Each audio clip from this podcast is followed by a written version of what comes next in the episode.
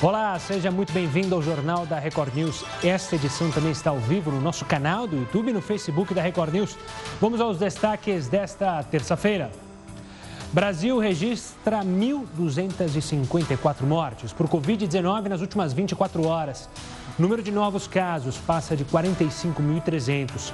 Ao todo, são mais de 66.700 mortes e 1 milhão e 600 mil infectados. Retirada dos Estados Unidos da OMS. O presidente Donald Trump anuncia início do processo para retirar o país da Organização Mundial da Saúde. A saída vai ter efeito a partir de julho do ano que vem. Bares da Inglaterra fecham uma semana após a reabertura. Responsáveis pelos estabelecimentos descobriram que diversos clientes foram contaminados pelo coronavírus. Agora, comércios tentam conseguir mais informações para rastrear a disseminação. Presidente Bolsonaro testa positivo para a Covid-19. Estou bem, estou normal. Em comparação a ontem? Em comparação a ontem, é lógico que estou impaciente, mas vou seguir o protocolo. Afinal de contas, a, a lei né, e esse protocolo existe para qualquer cidadão brasileiro.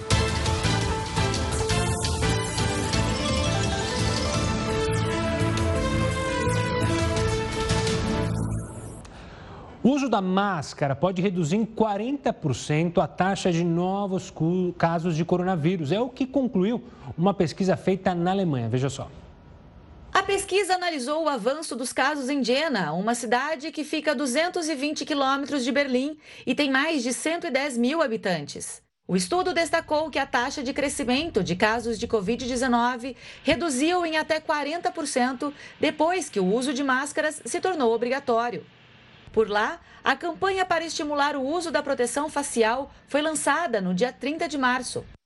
A cidade foi a primeira da Alemanha a adotar o uso obrigatório de máscaras em 6 de abril, enquanto grande parte do país só passou a usar máscaras três semanas depois, no dia 27 de abril. De acordo com o estudo, a taxa de novos casos registrados caiu para quase zero depois da introdução das máscaras. Para constatar que o uso obrigatório de máscaras foi o responsável pela queda de casos de coronavírus, o estudo fez uma simulação seguindo o mesmo padrão de avanço da doença antes da adoção das máscaras. Enquanto os casos em Jena passaram de 142 para 158, 20 dias após a introdução das máscaras, a simulação apontou que, sem a medida, os casos poderiam chegar a 205. Por isso, use a máscara. Claro que a gente quer retornar ao normal, mas você vê na reportagem, só de usar a máscara a gente reduz e muito a chance da contaminação. Quando a gente fala do Enem, quase 80% dos candidatos ao Enem 2019 disseram não ter acesso à internet. Veja só. Ao se inscreverem, os participantes preenchem um formulário com os dados socioeconômicos. O INEP, que é o responsável pelo exame, compila nessas informações e as divulga posteriormente. Cerca de 78% dos candidatos à prova do ano passado disseram que não tinham acesso à internet. Outros 46 afirmaram não ter nem computador em casa. E 43% informaram que tinham apenas um equipamento. A prova de 2019 teve pouco mais de 5 milhões de inscritos. Para esse especialista, se esse perfil socioeconômico se mantiver na edição de 2020, o desempenho dos estudantes pode ser sim prejudicado. Eu não tenho dúvidas que a pandemia está ampliando a desigualdade entre aqueles que têm e os que não têm, os que podem e os que não podem. E no caso do Enem, isso está claro. Nós vamos ver em números isso. Quando saírem os resultados e nós observarmos que aqueles que estão tendo aula online vão ter vantagens muito superiores e vão ter um desempenho muito melhor do que aqueles que não estão tendo hoje. Os dados foram divulgados em meio à expectativa sobre a nova data do Enem 2020. Na semana passada, o INEP divulgou o resultado de uma enquete que foi feita com os inscritos. Cerca de 50% dos participantes optaram por fazer a prova em maio do ano que vem. Outros 35% preferiram a opção de janeiro. A edição de 2020 do Enem vai ser a primeira a ter uma versão completamente digital. 100 mil estudantes devem fazer a prova online e o Ministério da Educação pretende aumentar cada ano essa quantidade. Até que lá em 2026 a versão digital substitua completamente a impressa. E ainda sobre educação, o MEC abriu nesta terça-feira as inscrições para o SISU do segundo semestre de 2020. O estudante interessado em concorrer a uma vaga nas universidades federais tem até esta sexta-feira para se candidatar. A seleção é feita online por meio da nota do Enem de anos anteriores e, para isso, é preciso não ter zerado a prova da redação. Poucos dias após a reabertura, alguns bares da Inglaterra precisaram ser fechados novamente. Entenda o motivo agora na reportagem. Os bares esperavam ganhar milhões nesta reabertura. A ideia inicial era fazer a economia se movimentar novamente e de forma rápida. Os pubs, como ficaram conhecidos no Reino Unido, abriram no dia 4 de julho com regras de distanciamento físico. Mas um contratempo acabou atrapalhando esse objetivo. Diversos bares ingleses tiveram que fechar ao saberem que alguns frequentadores testaram positivo para o coronavírus. Clientes chegaram a telefonar para esses locais dizendo que estavam infectados. A aglomeração de pessoas em algumas vilas e cidades preocuparam o governo. Agora, os estabelecimentos estão pedindo informações dos frequentadores para poder fazer um rastreamento das infecções. Outros pubs decidiram passar por uma limpeza profunda depois de testes positivos de clientes. Apesar de seguirem as orientações do governo e as diretrizes de distanciamento social, os novos casos de infecção não foram evitados. Alguns especialistas afirmam que esses locais são superpropagadores do vírus. Para cientistas da Universidade de Harvard, aglomerações como festas de aniversário e reuniões em bares podem dar origem a grandes ondas de infecções por Covid-19. Esses cientistas resolveram dar exemplos de como a transmissão pode ser rápida e potente. No dia 8 de junho, os proprietários do Rappers, restaurante e pub, um famoso ponto de encontro nos Estados Unidos, resolveram abrir as portas. Funcionários passaram por treinamento, mesas foram separadas e o número de clientes foi reduzido. Depois de quase um mês da reabertura, 152 infecções ligadas ao bar foram identificadas. Desses casos, 128 relataram que estavam no restaurante. Os outros infectados afirmaram que tiveram contato com pessoas que frequentaram o local. Em eventos classificados como superpropagadores, a doença é transmitida com mais facilidade e de forma completamente desproporcional em comparação com os padrões de transmissão geral na população. De acordo com um médico pesquisador da Escola de Medicina de Harvard, uma pessoa pode infectar 10, 15 ou 20 pessoas em locais como esses. E o presidente da Câmara dos Deputados, Rodrigo Maia, defendeu o fim das taxas de juros do cheque especial e do cartão de crédito. Para ele, as taxas distorcem o sistema financeiro brasileiro. Ele ainda considerou que são cobranças absurdas. Maia disse que essas taxas precisam ser mais discutidas. Galera, na nossa pergunta de, do dia hoje, para sua participação pelas redes sociais, a gente cita o caso do prefeito de Manaus, Arthur Virgílio Neto, que viajou de jatinho até aqui, São Paulo, para terminar o tratamento contra o coronavírus. E aí a gente pergunta, na sua opinião, quem deve pagar essa despesa? Manda sua mensagem para a gente pelo nosso WhatsApp, é 11 942 128 782. Pode participar também pelo Twitter, hashtag JRNews, ou pela, pelo Facebook. Lá na nossa live você manda a sua opinião e, claro, pode também falar sobre os outros assuntos levantados aqui no Jornal da Record News. E cientistas descobriram uma nova forma de calcular a idade humana dos cachorros. Veja só. Você já deve ter ouvido falar que para descobrir a idade de um cachorro equivalente à idade humana, basta multiplicar a idade dele por 7. Mas um estudo feito na Universidade da Califórnia, em San Diego, apontou que esse cálculo está errado. Os pesquisadores concluíram que é possível descobrir a idade de um cão comparada à de um humano pelo desenvolvimento das células do animal. Esses indicadores descobertos são como as rugas que aparecem nos seres humanos ao envelhecer e denunciam a idade. Observando esse relógio genético, os cientistas concluíram que o envelhecimento dos cães não acontece de forma linear como o do homem. Na verdade, o cachorro envelhece rápido nos primeiros sete anos de vida. Depois dessa idade, o ritmo de envelhecimento diminui. Por exemplo, um cão de um ano teria o equivalente a 30 anos humanos. Um de 4 anos, o equivalente a 52 anos. E um de 12 anos, a 70 anos humanos. Essa descoberta é considerada importante porque permite a criação de produtos e remédios mais adequados para cada idade do animal. O estudo foi feito apenas com cães da raça Labrador. Mas os cientistas já anunciaram que vão estender a pesquisa para outras raças e assim determinar se essa regra se mantém para todas. A gente volta a falar de coronavírus com um dado preocupante. É, a Covid-19 já matou 208 profissionais de enfermagem, entre enfermeiros, técnicos e auxiliares, desde o início da pandemia aqui no Brasil. A informação foi confirmada pelo Conselho Federal de Enfermagem. De acordo com o Conselho, existem outros 32 óbitos que ainda estão em investigação. Pelo menos 23 mil profissionais precisaram se afastar das atividades por terem contraído a doença ou por suspeita de infecção.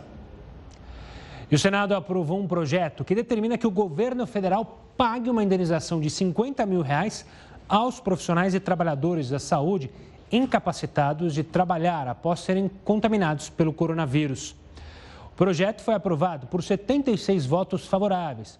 Como sofreu alterações em relação ao texto que veio da Câmara, o projeto retorna para análise dos deputados. Pela proposta, a compensação vale para profissionais da saúde de nível superior e técnico, além de agentes comunitários e outras profissões que auxiliam ou prestam serviço de apoio presencial em estabelecimentos de saúde. Vamos chamar o Heródoto aqui para o JR News, porque a poupança bateu recorde no primeiro semestre deste ano. Quem tem todos os detalhes para a gente é o Heródoto Barbeiro. Antes de mais nada, uma boa noite, professor. Olá, Gustavo. Olha, antes da poupança, primeiro eu vou ter que recalcular a, a idade dos meus cachorros. Se perder, Eles vão agora fazer, entendeu? Aniversário de maneira diferente. Depois dessa notícia que você deu aí do, do, presidente da Câmara, dizendo que uh, quer, é quer mudar o cheque especial Quer acabar com os Eu juros. acho que a próxima coisa vai ser ele, ele querer revogar a lei da oferta e da procura, ou a lei da gravidade. E pela primeira vez eu entrei aqui no bar, sentei numa mesa e tomei café no bar, sentado. Olha como as coisas estão mudando para bem. E agora, pensando então aí no bolso das pessoas que nos acompanham, né, que tem caderneta de poupança, para mim foi exatamente uma surpresa enorme. Qual foi a surpresa? a caderneta bateu o recorde no semestre. Vamos mostrar para você aí, olha só. Foi colocado na caderneta de poupança 84 bilhões e 400 milhões de reais. Então o pessoal está colocando dinheiro na poupança. Agora você, bom, mas isso aqui é para o pequeno poupador, pequeno e médio poupador? A pergunta que não quer calar é o seguinte, mas peraí, nós estamos vendo uma crise, muita gente está desempregada, de onde será que veio essa grana? Eu coloquei aqui algumas hipóteses né, que podem ou não se confirmar. Vamos lá, qual é a origem então dessa grana? Eu creio que uma parte veio do auxílio emergencial, que muita gente não gastou e colocou na poupança. Uma parte veio do fundo de garantia, que também foi liberado, as pessoas não gastaram e colocaram na poupança. E outros fizeram uma economia doméstica. Aquela continha que a gente faz em casa para saber se o, se o dinheiro vai chegar até o final do mês. Sobrou, o pessoal colocou na cadeira de poupança. Então, eu creio que essas três uh, hipóteses fez com que a poupança batesse um recorde. Mas tem um detalhe que eu gostaria de chamar novamente a atenção de todo mundo. Claro, o pessoal faz o que quer, bota na poupança, etc, etc. Bom, mas para você que tem o dinheiro na poupança, é rentável ou não é rentável? Você pode olhar na telinha que nós estamos colocando aí e definir para você mesmo. A poupança esse ano vai render 1,38% ao ano. Quanto é que é a inflação desse ano? 2,5%. Então a inflação vai ganhar do rendimento da caderneta de poupança. Ok? Não esqueça que a taxa Selic do governo, Banco Central, está em 2,25%. Portanto, olha só o que acontece com a poupança esse ano. deixar o dinheiro na caderneta de poupança ao longo do ano, é uma decisão sua, é lógico, é óbvio, mas você vai perder da inflação, vai ficar pelo menos um ponto percentual abaixo da inflação, que logicamente não é muito bom para a pessoa. Você, bom, tudo bem, e aí, o que, que eu faço? Não sei, mas eu posso dar uma sugestão. Vamos virar aqui a nossa página, vamos lá. Qual é a vantagem do pessoal colocar a grana na, na poupança? Primeiro, segurança. Não, não é? é seguro. Segundo, não paga imposto de renda. É verdade. Poupança não paga imposto de renda. Então tem essa vantagem, ainda que o rendimento seja muito baixo. Mas se eu não quiser poupança, onde é que eu posso colocar o dinheiro? Vai aí então uma sugestão para você que é um pequeno e médio poupador. Alternativa: colocar a grana no Tesouro Direto, que paga pelo menos 2,25, como eu botei agora há pouco, ou nos fundos DI dos bancos. DI é aquele depósito interbancário, que está pagando um pouco acima da inflação. Se pagar um pouco acima da inflação, ganha da caderneta de poupança. Então, Gustavo, fica aí essa sugestão apenas aos pequenos poupadores que nos acompanham todas as noites aqui no nosso querido jornal da Record News. Valeu, Herói. Daqui a pouco ele volta com outras informações e outras dicas para você que acompanha o JR News. Olha, compra online e pedido por delivery aumentou demais nos últimos meses. Como consequência, o número de reclamações também deu um salto. Você vai entender quais são os direitos dos consumidores que têm problemas com esse tipo de compra daqui a pouquinho. Agora eu te espero na primeira live do Jornal da Record News. Estamos de volta para falar que a imprensa internacional repercutiu o teste positivo para coronavírus do presidente Jair Bolsonaro. A informação foi manchete em alguns dos principais jornais do mundo. O The New York Times e o Washington Post, ambos dos Estados Unidos, mostraram o resultado do exame. O The New York Times chegou a afirmar que o presidente brasileiro descartou as precauções necessárias para evitar o contágio. A OMS, a Organização Mundial da Saúde, também se manifestou. O diretor-geral da organização afirmou que nenhum país está imune ou seguro e ainda desejou que Bolsonaro tenha sintomas leves e esteja de volta ao trabalho o mais rápido possível. Na Fox News, o destaque foi para a fala de Bolsonaro, que disse estar bem. Na Argentina, o jornal Clarim também destacou as palavras de Bolsonaro, falando que está perfeitamente bem. Estou bem, estou normal. Em comparação a ontem? Em comparação a ontem, é lógico que estou impaciente, mas vou seguir o protocolo. Afinal de contas, a, a lei né, e esse protocolo existe para qualquer cidadão brasileiro. O presidente da Argentina, Alberto Fernandes, chegou a enviar um bilhete desejando uma recuperação rápida a Jair Bolsonaro. Já o britânico The Guardian e o espanhol El País falaram sobre o fato de que o próprio presidente anunciou a notícia ao vivo. E pelo menos 10 ministros do governo fizeram testes para descobrir se estão com coronavírus. Na noite desta terça-feira, o Ministério da Economia informou que Paulo Guedes fez um teste e deu negativo. Mesmo assim, ele vai cumprir a agenda por videoconferência e daqui a quatro dias vai passar por um novo exame. De acordo com o Ministério das Comunicações, o resultado de Fábio Faria também é negativo, assim como os testes de vários outros membros do governo que tiveram contato direto com o presidente nos últimos dias. Vamos voltar a falar com o Heroto para falar de outro presidente, o americano Donald Trump, que usou uma imagem do Cristo Redentor num dos anúncios da campanha dele à reeleição. Ora, o que, que o Cristo tem a ver com a eleição americana? Olha, Gustavo, você sabe o seguinte: eleição é eleição em país democrático, estou falando. Pode ser nos Estados Unidos, pode ser no Brasil, pode ser na França, pode ser na Alemanha. Eleição é eleição e qualquer. A gente costuma dizer lá no interior: qualquer perna de grilo dá churrasco. Como assim? É simples. O presidente Donald Trump, ele representa o Partido Conservador, que eu já expliquei aqui, é o Partido Republicano. O adversário dele chama-se John Biden, é do Partido Democrata, que é o partido mais liberal.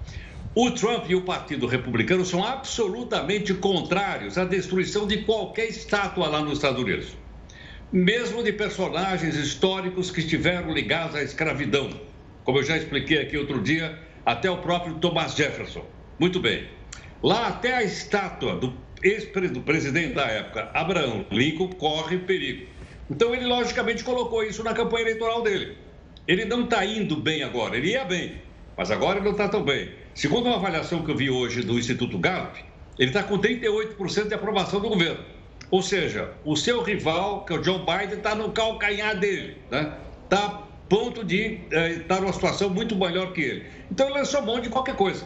E ele disse, inclusive, já que ele está defendendo as estátuas, né? porque ele é um conservador, ele faria qualquer coisa até para defender, então, o chamado Cristo Redentor, que aliás ele chama de Christ the Redeemer, lá nos Estados Unidos. Mas o fato, é isso aí, né? Cristo no Rio de Janeiro, o fato é que ele está utilizando isso como campanha eleitoral. Afinal de contas, tem americanos também que são católicos, são católicos, e ele quer todo mundo para votar do lado dele. Se vai ganhar a eleição ou não, Gustavo, nós vamos saber no dia 3 de novembro aqui no jornal que a gente vai acompanhar a eleição lá nos Estados Unidos. E, e como diz aquela velha máxima entre os políticos, em eleição vale tudo, só não vale perder. boa, muito bom. Essa é boa. O Heroto volta aqui com a gente também daqui a pouquinho. Agora a gente fala do mês de junho, que foi o mês mais quente da história. Pois é. E a situação da Sibéria, lá na distante Rússia, preocupa os especialistas. Os meses de junho de 2020 e 2019 estão empatados, como os mais quentes de que se tem registro.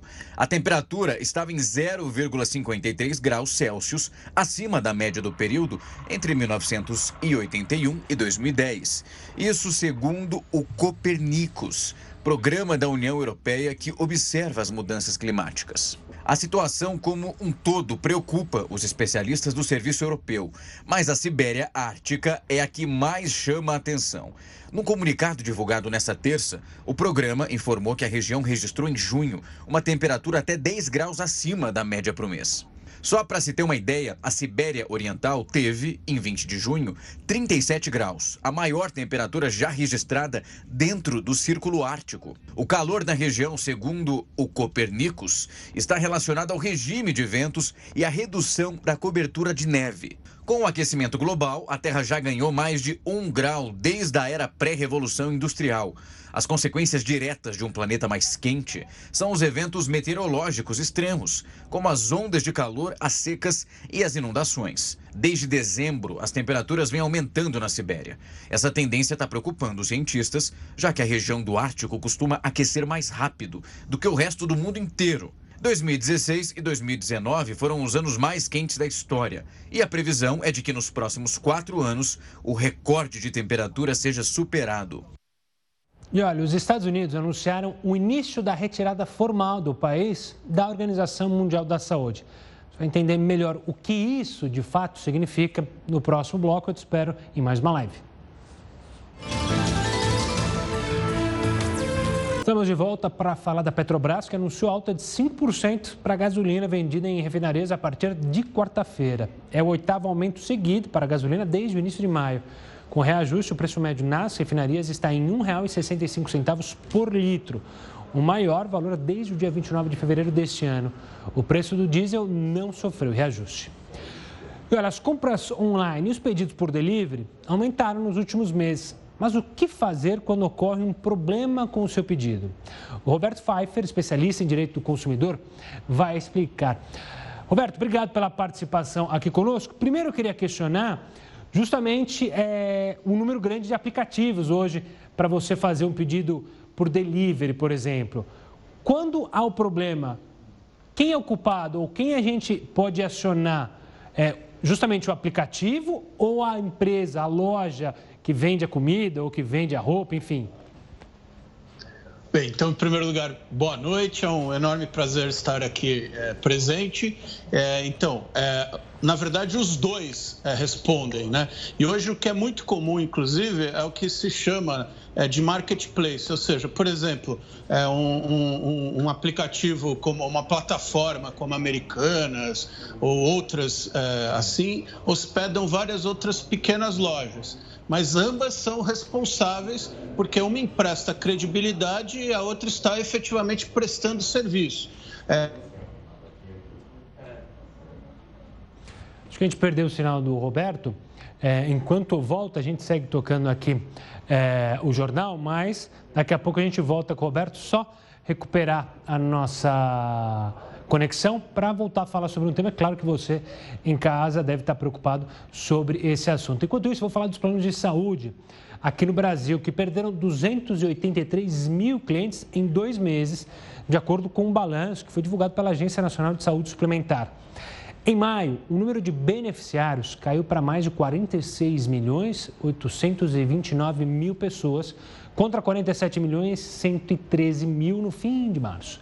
A redução do número de clientes ocorre em meio à pandemia de coronavírus e o aumento do desemprego no Brasil, a falta de renda, a redução na renda, é claro, faz as pessoas acabarem abrindo mão desse valor. Roberto Pfeiffer já está de volta aqui conosco. Roberto, você falava justamente, a gente teve um problema na conexão aí, você falava justamente que ambos são considerados culpados, desde aquela empresa que empresta sua credibilidade até aquela pequena loja que, que usa da credibilidade da grande empresa. Exatamente, ambos são culpados. E diga-se o mesmo, por exemplo, para aplicativos de comida, hoje tão comuns, né? Então, a empresa que tem a plataforma de entrega e os restaurantes, ambas vão responder, por exemplo, se o pedido não chegar ou chegar muito mais tarde do que deveria. É, isso é muito importante para que o consumidor possa ter é, segurança, né? E essa é, segurança é emprestada pela credibilidade das grandes plataformas. E também nesses casos, Roberto, a dica é é, evitar ao máximo a judicialização? É tentar buscar sempre, primeiramente, um acordo? Sem dúvida nenhuma. Em primeiro lugar, as próprias plataformas oferecem, ou deveriam oferecer, né, mas aquelas que oferecem deve ser explorado isso, é, mecanismos de rápida resolução do conflito. Caso contrário, ele deve procurar ou o PROCON ou a, a plataforma, por exemplo, consumidor.gov, que é uma plataforma do governo, do Ministério da Justiça, deve procurar para evitar a judicialização. A judicialização deve ser sempre a última alternativa, dado que é, acaba demorando muito e congestionando o Poder Judiciário. E você acha que também as pessoas têm se aproveitado justamente é, de alguns é, aplicativos e também sites que ajudam a ver a confiabilidade desses aplicativos, desses sites. É importante também que as pessoas deem ali é, a sua opinião sobre determinado é, site de entrega? Sem dúvida nenhuma, o consumidor pode ajudar muito de duas formas. Em primeiro, não economizando nos comentários dentro da própria plataforma, né? porque as pessoas olham aquilo, por exemplo, quando alugam uma residência, quando é, compram uma comida ou quando compram um, um utensílio para sua casa. E depois, é, usando mesmo essas plataformas de reclamação, é como eu falei, a consumidor.gov ou os próprios PROCONs, que eles também são um termômetro né, que diferencia a boa da má empresa. E no Brasil, a gente pode dizer que é, esse serviço tem funcionado bem ou a gente ainda tem muitos problemas com os serviços de entrega? Ainda há bastante a, a, a se avançar, mas eu creio que a própria pandemia que mostrou é, que, eles, que eles podem sim ser, é, prestar um serviço muito bom é, mas devem ainda é, ter um aperfeiçoamento né, para que a entrega seja feita no prazo prometido, seja para as lojas naqueles dias né, úteis que ela promete que vai entregar, seja para os aplicativos agora, por exemplo, de comida, é, nas horas ou minutos que eles prometem entregar. é, é essencial que eles possam cumprir isso. E quando eles veem que não podem, é, que vai demorar mais do que aquilo que está prometido, eles próprios devem estender esse prazo e dizer, né? devem ser sinceros. A sinceridade, a veracidade é essencial. Isso eles devem aperfeiçoar. Né? Isso é algo assim, ainda a ser aperfeiçoado, essa comunicação com o consumidor. Ainda falando sobre aperfeiçoamento, a gente ainda tem um problema muito estrutural, ou seja, de infraestrutura, principalmente para entregas estantes, ou seja, compras hoje é, de estado para estado ainda enfrentam uma dificuldade pela falta de infraestrutura que o país possui, principalmente em transportes, por exemplo? Sim, sim. Então, esse, é, esse ainda é um problema sério e o, o maior problema, inclusive, é quando se promete que vai entregar num prazo e não se entrega nesse prazo. Então, essa informação deve ser precisa. É, esse é a maior fonte de reclamação, inclusive, é, tradicional em todos os sites. É, é, é, é o problema, então, dele entregar após o prazo prometido, é o que causa um enorme problema né, para o consumidor, que às vezes fica sem comer porque chega depois do horário de comida ou é, não recebe aquele presente na época festiva, ou mesmo algo hoje, por exemplo, se alguém pede um computador ele não chega, ele pode ficar privado por completo da possibilidade de trabalhar ou estudar. Então, eles prometerem no tempo que podem efetivamente entregar é essencial. Roberto, quero agradecer demais a sua participação aqui falando sobre esse assunto. Você de casa já teve algum problema nas suas entregas? Participe conosco, hashtag JRNews ou então lá no Facebook também pelo nosso WhatsApp. Agora eu falo da Austrália. Por que o país lá da Oceania precisou retomar a quarentena? Isso precisou ser feito após um novo surto de coronavírus tomar conta de Melbourne, segunda maior cidade do país. Já são mais de 191 infectados. O isolamento vai começar a partir desta quarta-feira e deve durar inicialmente por seis semanas. É a primeira vez que um novo surto é registrado na Austrália desde abril, quando a propagação do vírus foi declarada como sob controle pelas autoridades. E olha, um novo ciclone está se formando no sul do Brasil, mas, de acordo com os meteorologistas, não deve ser tão forte quanto da semana passada. Você vai saber mais sobre esse assunto no próximo bloco. Agora eu te espero na última live do Jornal. Vamos falar mais uma vez com o Heródoto, porque um aplicativo oferece gratuitamente a entrega de produtos por comércios próximos à casa dos clientes. O Heródoto explica para a gente como isso de fato funciona. Gustavo, olha, essa nossa dica, dica aqui do jornal é o seguinte: é para pequenos comerciantes. Pessoa que tem uma quitanda, pessoa que tem um mercadinho, pessoa que tem um armazém, pequeno armazém, pessoa que tem uma papelaria. É? O que, que essa pessoa faz? Ela pode entrar nesse aplicativo chamado WAB, W-A-B-I, WAB, e ela pode escrever o seu, a sua atividade lá. Então, supor o seguinte: eu tenho uma quitanda. Eu vou escrevo a minha quitanda nesse aplicativo chamado WAB. Acontece o seguinte: eu posso, então, num raio de 3 quilômetros em volta da minha quitanda, é, cadastrar as pessoas que querem comprar alguma coisa da minha quitanda. Quer comprar banana, quer comprar laranja, quer comprar limão, etc. O que, que ele faz? Ele entra lá e ele pede para mim: olha, me manda uma dúzia de laranja.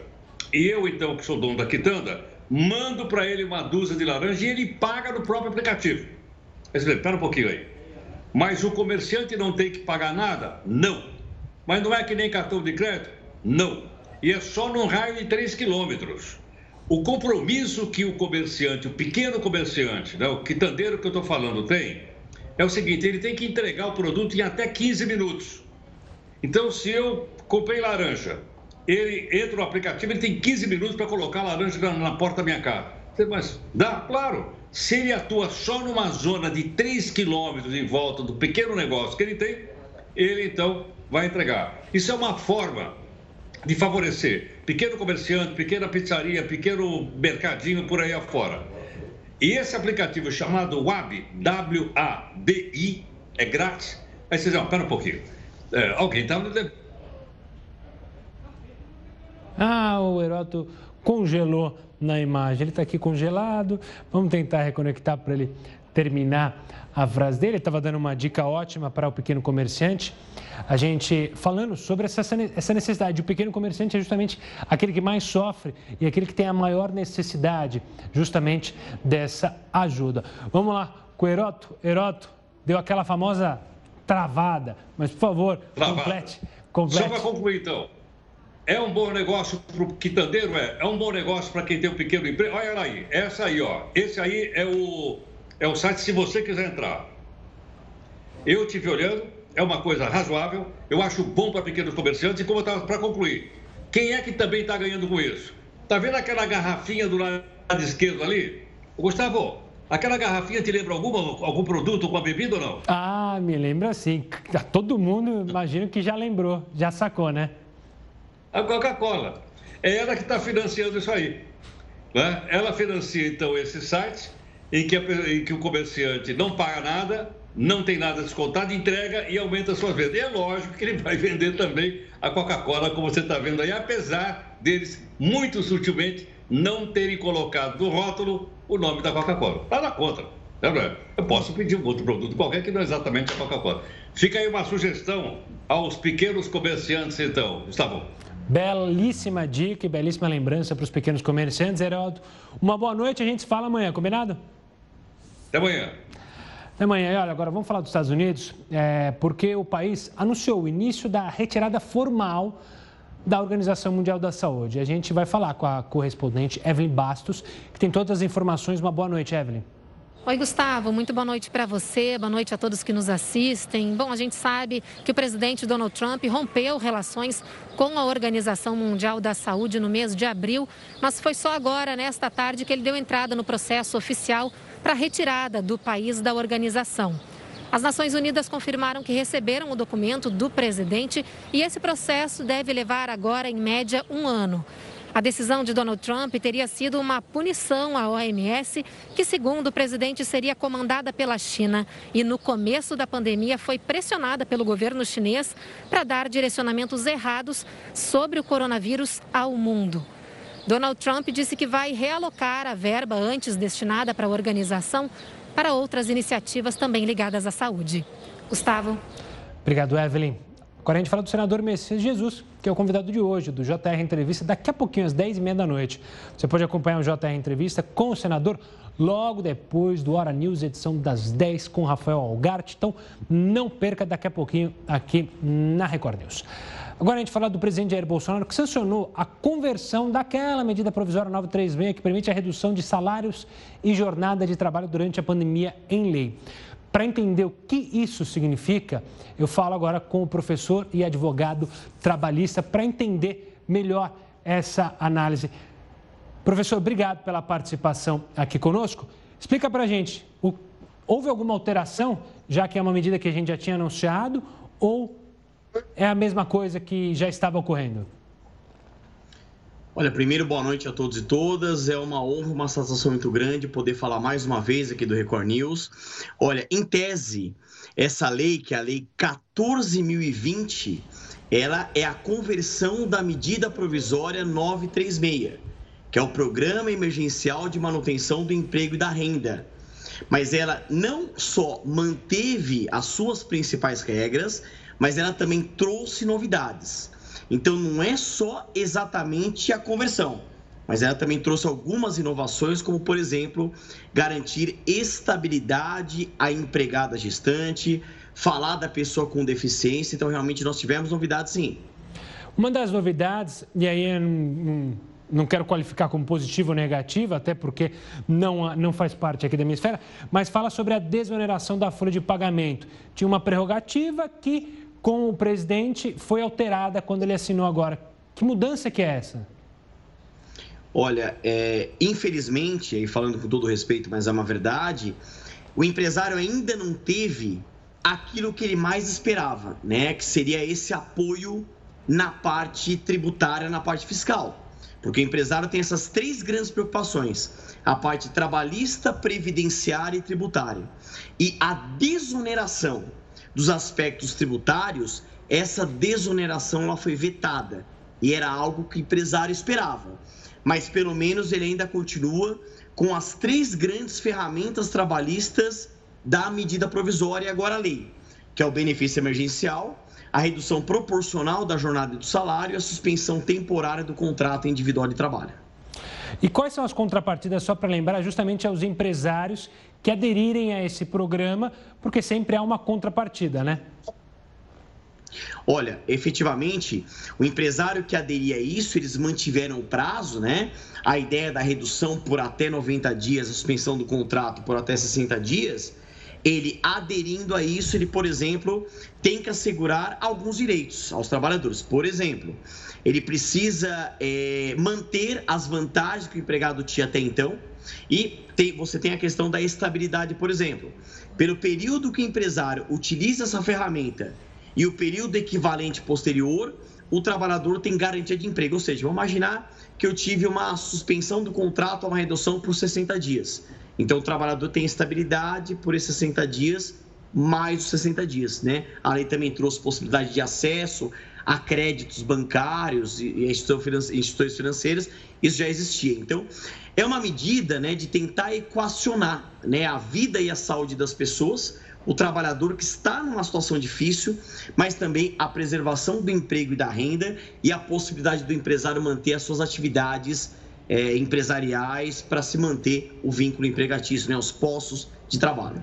Professor Leone Pereira, só para a gente agora falar do lado do trabalhador, apesar de ser algo que a gente tem falado bastante, essa MP, ainda muita gente tem confusão. Como é que fica a situação do trabalhador? Então, houve a redução salarial, o governo entra com uma parte. Eu queria que você explicasse esse cálculo para as pessoas entenderem, é, justamente na hora que foram negociar com o patrão. Essa lei, ela manteve, e o próprio Supremo Tribunal Federal tinha mantido isso, a possibilidade do acordo individual escrito para a utilização dessas ferramentas. Então, nós temos, por exemplo, a possibilidade de redução em percentuais de 25%, 50%, 70%, e para deixar de uma maneira mais simples para quem assiste, é um compartilhamento de prejuízo, vamos dizer assim. O trabalhador ele acaba tendo prejuízo trabalhista da redução da sua jornada e do seu salário por um período, mas ao mesmo tempo ele tem do governo um benefício emergencial que não se confunde com aquele auxílio emergencial com o Corona Voucher, mas é uma forma do empresário ter uma redução da folha de salário, dos seus encargos trabalhistas, e o governo entra com uma outra parte. E com isso a gente consegue manter relativamente as empresas, a economia e os pós-trabalho. Quer dizer, é uma saída de tentar equacionar esses valores. Professor Leone, eu quero agradecer demais a explicação simples para as pessoas de casa sobre algo que, claro, mudou principalmente para os empresários e para os profissionais. Um forte abraço, professor. Obrigado pela participação. Você que perdeu um pouco da entrevista, eu quero te lembrar que a gente está no YouTube. Todo o jornal daqui a pouquinho está no youtube.com/barra Record News. Faça inscrição no canal e fique bem informado a hora que você quiser. Se você perdeu o jornal, você pode ir lá na nossa página e acompanhar ele na íntegra. Agora vamos falar do novo ciclone. Pois é, novo ciclone. Está se formando lá no sul do país. Mas olha, pelo menos de acordo com os meteorologistas, ele não deve ser tão forte quanto da semana passada. O fenômeno deve seguir em direção ao mar. O sistema, claro, já provoca instabilidade em Santa Catarina, que sofreu demais no primeiro ciclone. O Rio Grande do Sul registrou chuvas fortes desde a madrugada de terça-feira. Em cidades do Planalto, ruas ficaram alagadas. Em Catuípe, o rio transbordou. A Defesa Civil está monitorando, claro, toda a situação. Não há informação de desabrigados, mas claro que a gente fica acompanhando todo o desenrolar do novo ciclone e você acompanha as informações aqui na Record News. Essa edição do Jornal da Record News fica por aqui. Acompanhe agora mais uma edição do Jornal da Record e tenha uma ótima noite. Tchau, tchau.